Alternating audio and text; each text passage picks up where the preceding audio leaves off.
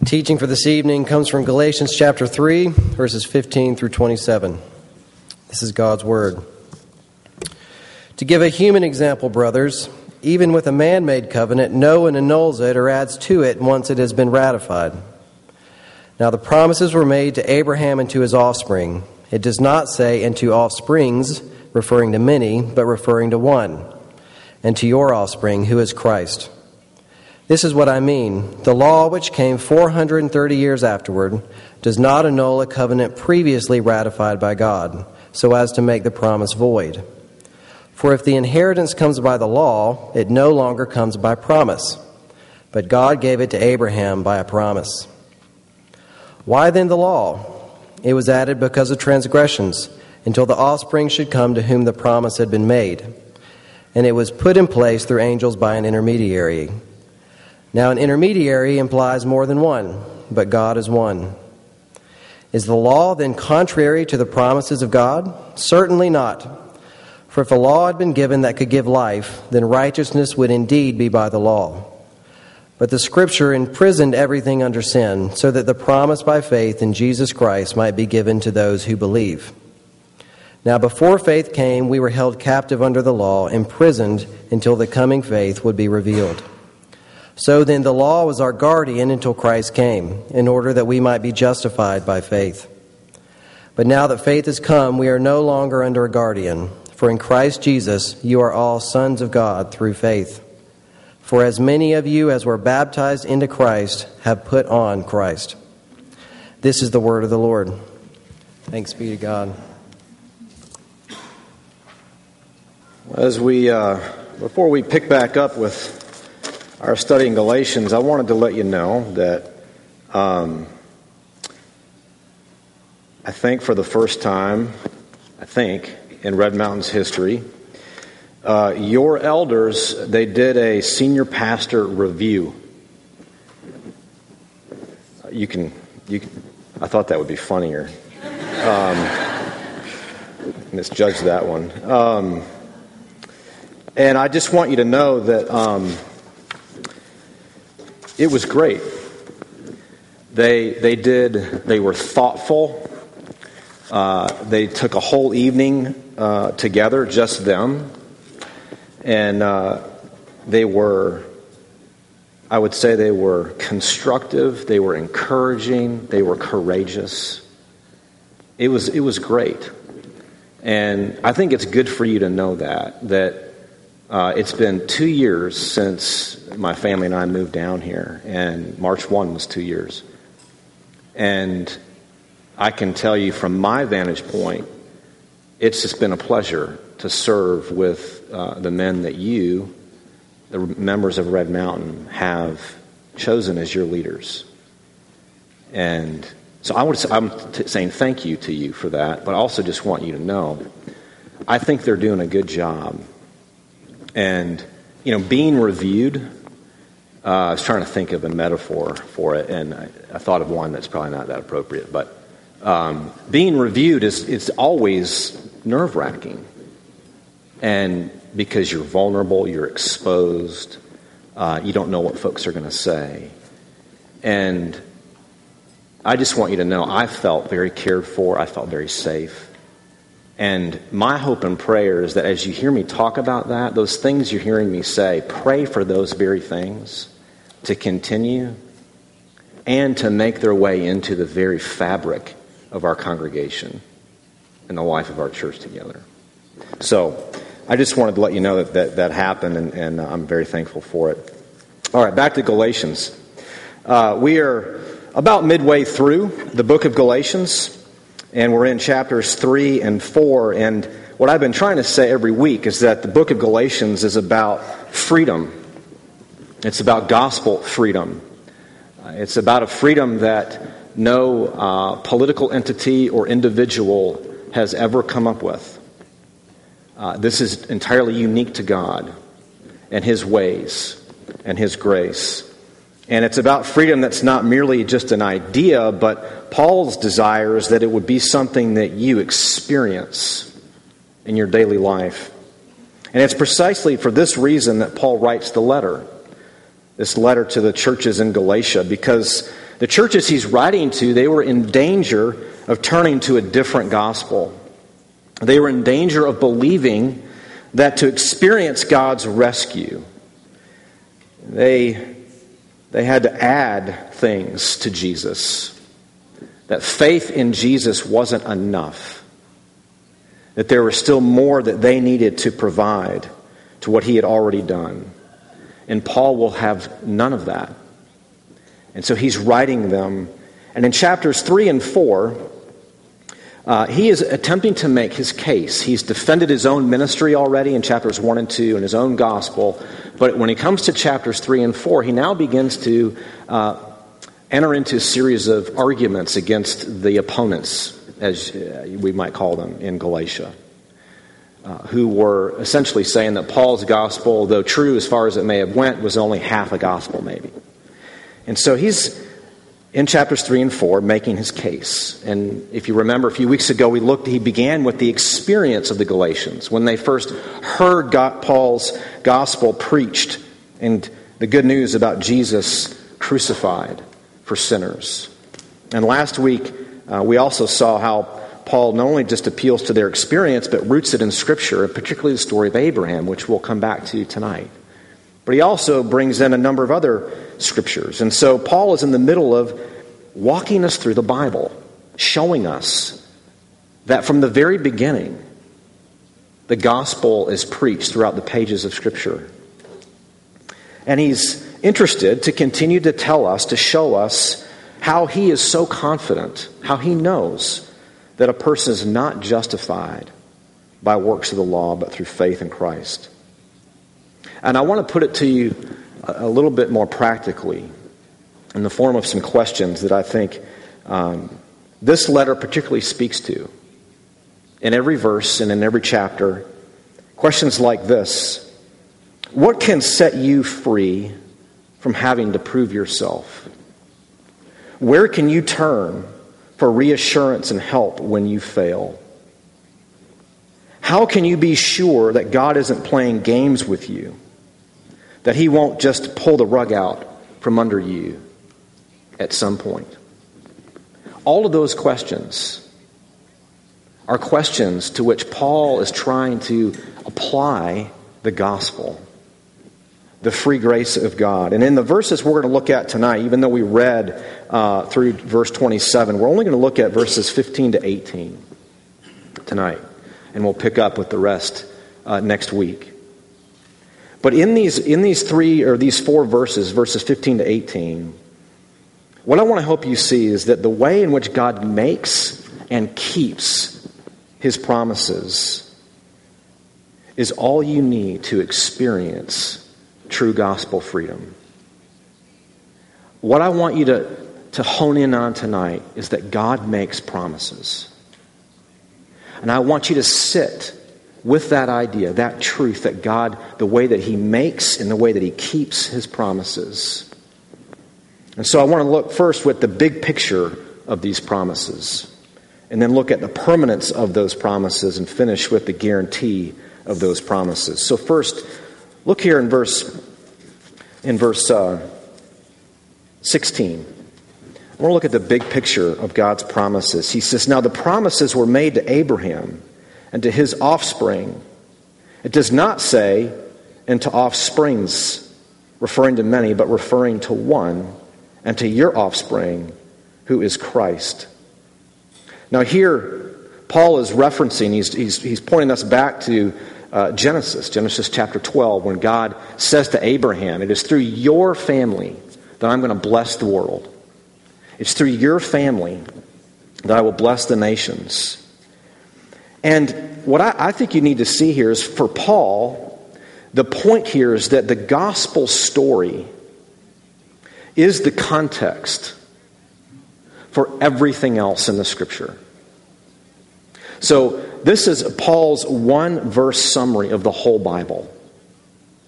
That God, after Adam and Eve had rebelled against him, he said, uh, I will, my, the, the, the woman's seed will crush the serpent's head. He made at the very beginning a promise that our rebellion, our choices to make a ruin of all that he made good and true and beautiful, he would make right. And he makes a promise to Abraham. And here Paul says, but that promise was made to a specific individual, it's made to Jesus. And therefore, what Paul is saying is that that promise that God made to Abraham way back then, that in Abraham's offspring, God would bless the nations. He'd bless the whole world. What he's saying is that ultimately that happens in Jesus.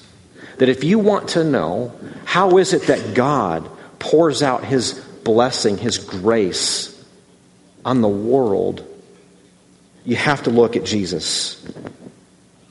So here's the, what Paul is telling us is that the gospel story is the context. It is the context for everything else that we read in the Bible.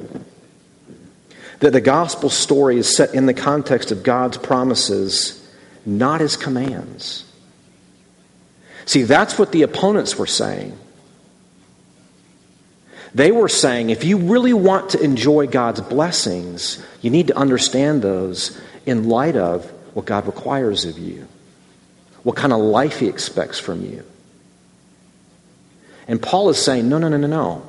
You have it entirely backwards. He's saying that it's the gospel promises that are first proclaimed to Abraham that set the context for everything else. And that is true in your own in, in a relationship with God. That his relationship with any one of us is built first on his promises before he ever calls you to anything. A good example of this is in Exodus chapter 20 when, when God gives, uh, through Moses, the Ten Commandments. And before he does that, in the beginning, he says, I am the Lord your God who brought you out of Egypt. I am the Lord your God who saved you now, this is what it looks like to be in a relationship with me. In other words, God's promise, His commitment, His grace, His rescue provides the context for everything that follows when it comes to relating to God. Now, Paul is not saying, as we'll see, uh, especially next week, that God's law is unimportant or that it's irrelevant.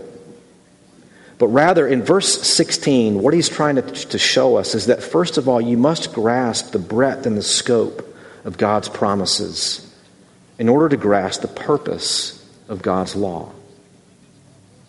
And to get those reversed is to misread the entire Bible. Think of it like this. Um, I, I, I wanted to rewatch this movie this weekend, but if any of you remember the movie The Sixth Sense, I actually think that came out the year I graduated from high school. Uh, so that was in like the late mid 90s, or late mid 90s. And the story, if you remember this story, it's Bruce Willis, and uh, he gets to the, the movie comes to a conclusion, and the, it's old enough where I, I, hope I don't give it away if you haven't seen it, but this will kill it. Uh, is Bruce Willis is dead at the end of the movie. And he's dead throughout the whole movie, but he thinks he's alive. And so the end of the movie is this discovery of his character realizing that all these interactions he thought he had in the movie were really not real. They weren't what he thought they were. And that movie struck me as a great illustration of how important it is to, you know, you get to the end of something like the Bible, and you get to the conclusion of it.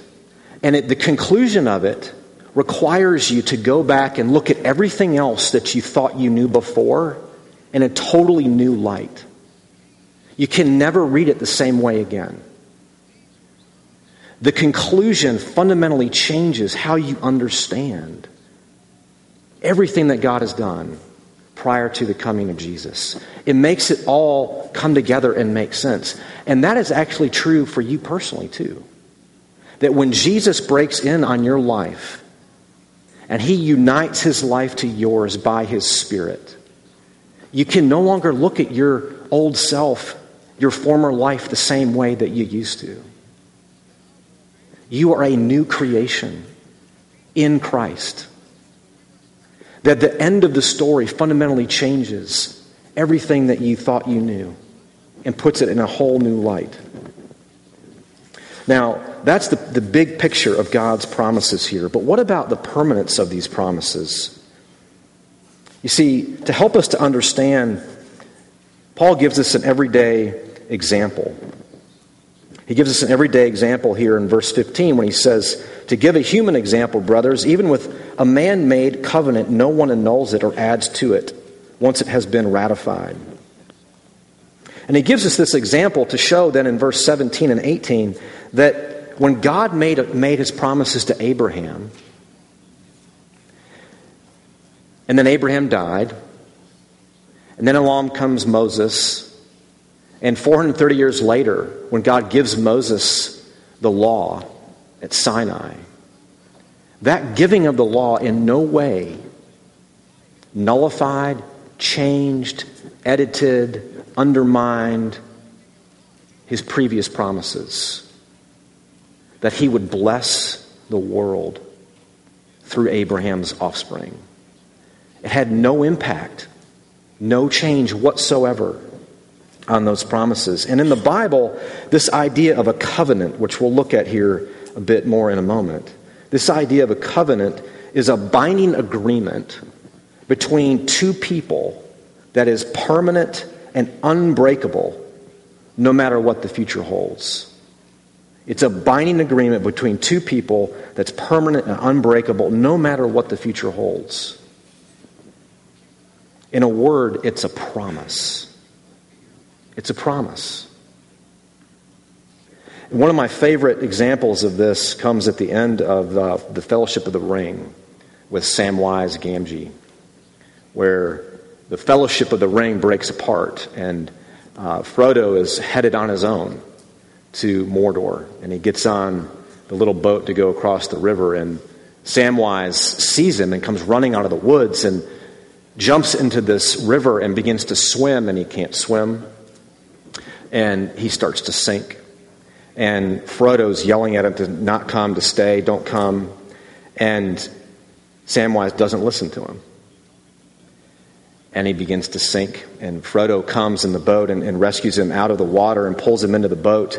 And he's dripping wet and looks straight at Frodo and says, I made a promise, Mr. Frodo, a promise. Don't you leave him, Samwise Gamgee. And then Samwise says, and I don't mean to. I don't mean to. It's one of my favorite episodes, it's one of my favorite moments in all of movies and literature, is that moment, that promise. And I think the problem is that few, if any of us, are as good a friend as Samwise. and further, we all know that human covenants get broken. Perhaps much of your life has been shaped by a broken promise.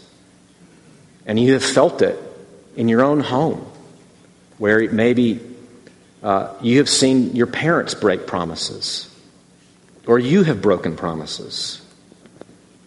And keeping promises is very hard to do, particularly when things you didn't expect in the future become a reality and make it hard to keep those promises. And in fact, I think our experience of broken promises makes us actually suspicious of God's promises. But if you are suspicious, or it's hard for you to believe what we're seeing here about God's promises, you're not alone. Abraham was too. And in verse 17 here, when, when Paul writes, This is what I mean, that the law which came 430 years afterward does not annul a covenant previously ratified by God so as to make the promise void. He's taking us back to Genesis 15 and the covenant that he made with Abraham. And in Genesis 15, uh, it, God has already reaffirmed, he's made his promise to Abraham three times. The first time, and then he's reiterated two more times. And even after doing that, Abraham still says to him, How can I know? How can I know that what you promised me, I will, I will receive, that I will possess this promise. How can I know? And I just want you to pause for a moment and think about that.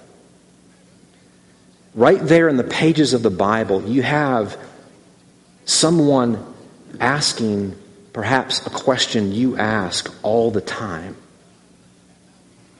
How can I know that God is for me, that His promises are for me, that He will follow through on them? You know, it, there are a few things more helpful than to see your own experiences reflected back to you in the pages of Scripture and then to see how God responds to them, which is what He does. In response to this question, God makes a covenant with Abraham, and he guarantees it. But he, he does it in a way that if you, let, if you let this sink into your life, it will forever change the way that you think about God, how you relate to Him. It will forever change the way you think about yourself. It will give you depth and understanding of the gospel that perhaps you've never had before. That this covenant that God enters into, it's the weirdest thing. In Genesis 15, God, after this question, says to Abraham, He says, Go get a goat, get a cow, get a ram, and a couple birds. And then He says, I want you to cut these animals in half, just those, not the birds. And then I want you to separate them, like separate them and make a path between them. And it's, a, it's the strangest story. It especially seems strange to us. But this is how, in the ancient Near East, two people made a covenant. Is you took these animals and you cut them in half and you separated them and you made a path between them.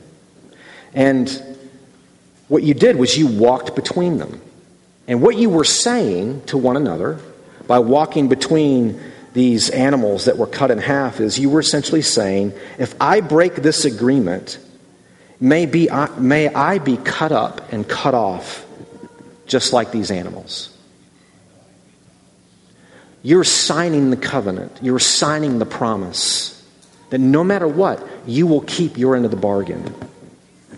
Now, what's astounding about this part of the story is that it makes it most striking is that Abraham, he never walks between the halves. He never walks between these divided animals. In fact, the text tells us, if you go back in Genesis 15, that uh, Abraham's asleep. A dark cloud covers over this whole situation, and he's in a slumber. And the only one who passes between these separated pieces is this very odd thing, this, uh, this smoking pot and a flaming torch. And then, and that's in verse 17, and right after that, in verse 18, the passage tells us on that day, the Lord made a covenant with Abraham. And what the writer is telling us is that God himself passed between these pieces, and Abraham did not. The point of that is that God is saying, I will keep both sides of this covenant. I will keep both sides of this promise. He's saying to Abraham about his promise to bless the nations that it's not up to you. You have nothing to do except to accept and believe that I am the covenant keeping God, that I will keep my commitment to you, and I will keep your commitment too, which is astounding. God was saying here in Genesis 15 that he would die before he broke his promise to bless Abraham and through his descendants the whole world. It's permanent, it's unchangeable. God has signed it. In no way does it depend on Abraham. And now you might be thinking, uh, that's, I'm glad that God did that for Abraham. That he, he answered Abraham's question. He showed him how he can be sure that he will possess these blessings, this promise. But what about you and me? Well, I want you to remember where we began in, in verse 16. When Paul says, You remember those promises that were made to Abraham, to his offspring? That was really talking about Jesus. What we have here, what Paul is telling us, is that God is saying to us that I will make the promise to bless you, and I will bear the cost when you fail to do your part. Paul is telling us that the cross of Jesus is God in the flesh keeping your part of the covenant as your substitute. That Jesus cut off, he was cut off so that you might receive that promised blessing. God Himself promised that He would keep His promise, even at the cost of His own life. And Jesus on the cross takes your place. He does for you what you could never do. Jesus both kept God's promises, He kept perfectly loved and obeyed the Father in your place, and He bore the cost of being a covenant breaker, a promise breaker. That's the guarantee of God's promises to you. Your hope and confidence in God's promises in your life do not depend on you. They never have. And that's the lie that Paul is trying to undermine in this, in this book. See, this radically changes how you relate to God. It's all of grace. Jesus is the one to whom God ultimately made his promise. Jesus was the one through whom God would bless the nations. Jesus is the one through whom God would bless you. And in fact, Paul picks up on this whole idea of promise from verse 14 earlier when he says that in Christ Jesus the blessing of Abraham might come to the Gentiles so that we might receive the promised blessing, the promised Spirit through faith in Christ. That you would be united to Jesus, that everything that's true about Jesus would be true of you. Now, I just want you to sit with this for the next week. I want you to sit with the, the bigness of God's promises. I want you to sit with the permanence of these promises and the guarantee of them that in Jesus, all of God's promises are yes and amen. And if that begins to sink in, you will inevitably have to begin to ask so then, why on earth did God give us the law? Which is precisely what, what Paul asks in verse 19 and where we'll pick up next week. But for this week, I just want you to sit with this good news that God's promises are permanent for you, and Jesus has guaranteed it. Let's pray. Father in heaven, we ask that you would you would help us to sit with your promises that you would help us to see and to read the scriptures afresh in light of Jesus. We pray that you would help us to see our own lives afresh in light of Jesus. Father, we give you praise and thanks that you are a covenant keeping God, that you are so committed to us, that you so love the world that you took it upon yourself to both bless those who don't deserve it, and also to bear the penalty for those who do deserve it. Father, help us to delight and to rejoice and to find hope and peace and freedom in that good news. For it's in Jesus' name that we pray. Amen.